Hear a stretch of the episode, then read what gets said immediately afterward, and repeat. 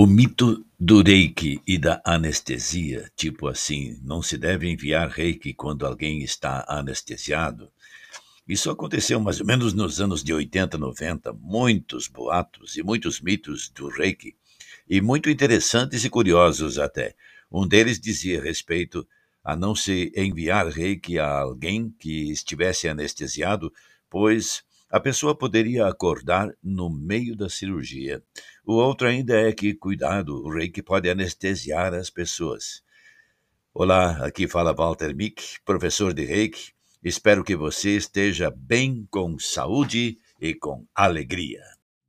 Olá! Está começando agora Reiki Sem Mitos um projeto da Escola de Reiki para Todos. Reiki sem mitos vai além das origens e das técnicas. É um caminho para encontrar a paz espiritual.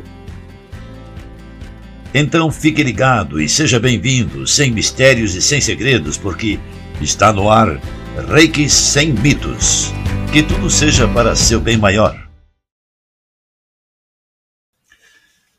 Então, só para você saber, é, eu já tinha me referido em algum episódio anterior sobre mitos, de que um mito pode surgir por várias razões, para criar força e esperança em alguém ou até mesmo para criar receio e contenção. Agora, sobre anestesia, aquela de que o reiki pode causar ou anestesiar alguém, aquilo é uma balela muito grande. Claro que não. Agora, hoje eu vou destacar um pouco sobre o mito do reiki relacionado a um caso em que a pessoa anestesiada pudesse ter acordado em meio a uma intervenção cirúrgica. Ora, isso sugere que algo pudesse ter ocorrido quando alguém teria enviado, no momento, por, por acaso, enviado o reiki a uma pessoa quando ela estava sob intervenção médica e teria eventualmente acontecido. Agora, se de fato isso aconteceu, não ficou bem claro e nem relatado como aconteceu e por quê. Mas esse mito apenas surgiu. Quando os mitos servem para nos fortalecer, nem vale a pena discutir. Eles fazem parte do nosso imaginário, às vezes até de uma cultura ancestral. Mas se estes mitos promovem enfraquecimento, então é preciso esclarecê-los. Vamos imaginar uma pessoa que está prestes a receber uma intervenção médica e que requeira cirurgia e anestesia geral. Quais seriam os riscos dessa anestesia? A probabilidade de uma pessoa saudável morrer durante uma anestesia é comparável ao risco de uma viagem num avião comercial e é mais seguro do que uma viagem de carro.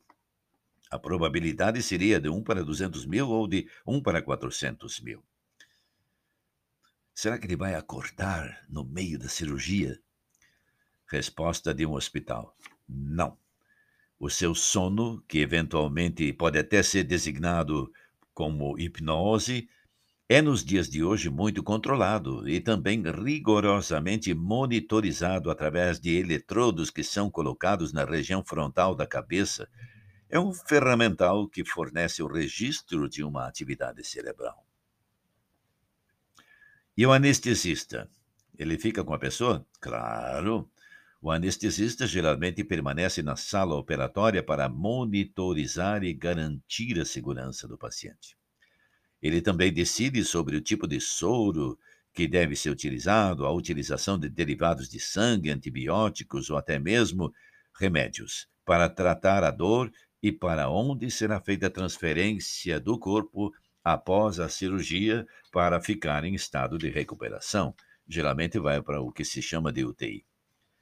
Podemos então compreender que acordar em meio ao efeito de uma anestesia geral poderá não ser tão simples quanto um envio de reiki à distância. E mesmo a eliminação da anestesia é algo que demora o seu devido tempo. Então, quando é que a pessoa poderá voltar a uma atividade normal?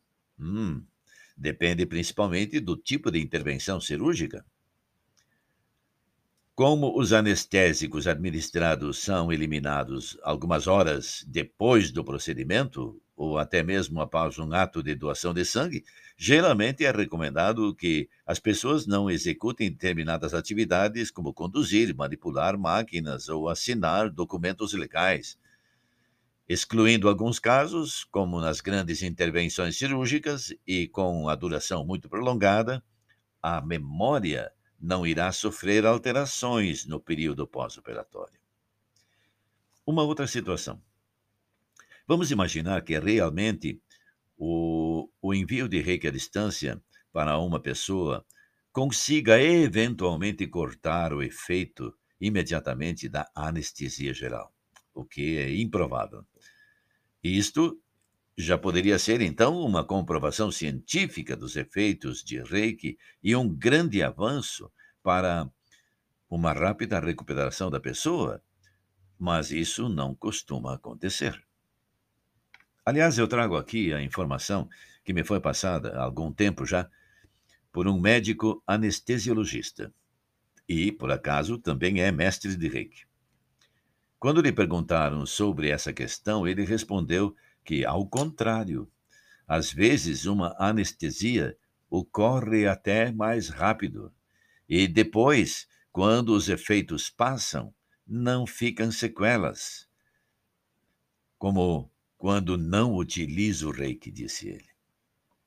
Bom, eu tenho que acreditar na palavra de um médico. Então, por outro lado, sempre vale repetir o que realmente é a energia reiki. Reiki é energia universal, juntamente com a energia vital. Não é um estimulante ou alguma coisa que possa anular algum efeito. Caso contrário, o mesmo aconteceria a quem toma antidepressivos. Ou seja, a pessoa perderia o efeito da sua medicação e iria sentir-se pior, quando o que podemos observar é exatamente o contrário. A pessoa se sente melhor, mais equilibrada com a prática do reiki. Então, podemos dizer que essa energia não interfere com a medicação, mas auxilia o sistema vivo da pessoa no seu equilíbrio e harmonia. A condição de uma cirurgia é muito especial. Todo o corpo energético da pessoa é colocado em pausa. A circulação não acontece como é de se esperar em alguns locais do corpo, perde até mesmo a sua passagem devido à intervenção física. O corte ou mexer no corpo físico tem o mesmo efeito no corpo energético de uma pessoa. Até como exemplo, numa cirurgia em uma vértebra, a pessoa poderia ficar durante algum tempo com uma parada mais acentuada no fluxo da energia na região da coluna onde foi feita a operação. Por isso mesmo, por muitos, muitas vezes, o biosyn, que é uma técnica usada para sentir o fluxo de energia, faz com que o praticante perceba uma sensação fria nas mãos quando aplica reiki em alguém. O que, aliás, também pode ser interpretado como ali naquele ponto onde a mão ficou fria, pode haver um bloqueio de energia, portanto, precisa de reiki. Enviar reiki para esse local não promove de imediato, nem restaura de imediato, como um passe de mágico, a harmonia e o equilíbrio da pessoa? Pois a energia tem o seu próprio tempo de atuação. Como então poderia fazer ou agir sob efeito de uma anestesia forte? Hum? Uma outra situação. Pode acontecer que estamos enviando o reiki para uma pessoa durante uma cirurgia e ela vier a falecer. Ah, foi o reiki? Claro que não. Será que isso tem a ver com o envio? Também não.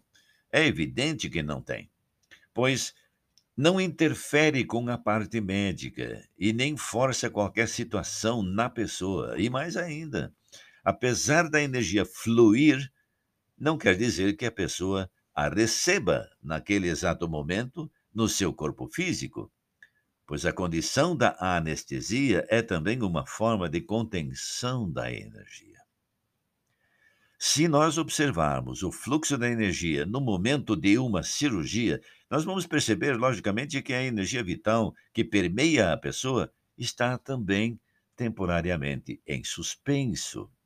É algo muito interessante de se verificar e de examinar, e quem sabe até fazer uma boa pesquisa científica a respeito. Por isso mesmo, enviar reiki, no caso de uma cirurgia, seria muito mais eficaz se fizéssemos antes, até mesmo enviando reiki para toda a equipe médica, para que possam fazer o seu trabalho adequadamente, da forma mais harmônica e equilibrada possível.